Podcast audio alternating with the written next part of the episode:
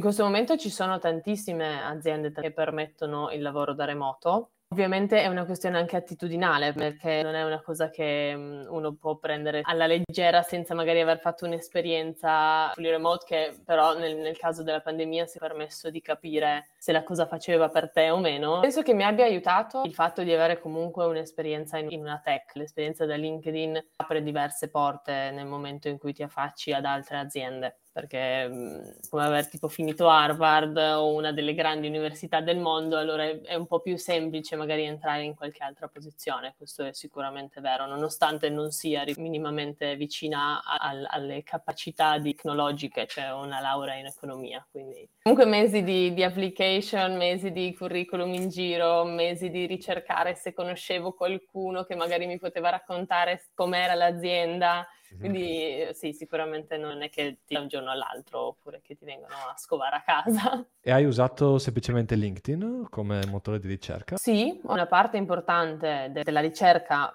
anche banalmente su LinkedIn, è il fatto che ho sempre nella mia vita costruito attorno a me rete di contatti. Cercavo l'azienda, capivo se c'era qualcuno che era collegato a me all'interno dell'azienda, nel caso chiedevo se mi poteva condividere cultura aziendale, quello che, che si faceva internamente, se c'erano dei ruoli dove io potevo essere un buon fit, quindi non era un semplice browsing su liste di posizioni aperte, ma era anche un contattare persone che devo conoscere. Banalmente anche persone che hanno fatto la mia università oppure che erano in IESEC come ero io durante l'università e quindi con le quali potevo avere un aggancio anche se non conoscevo direttamente.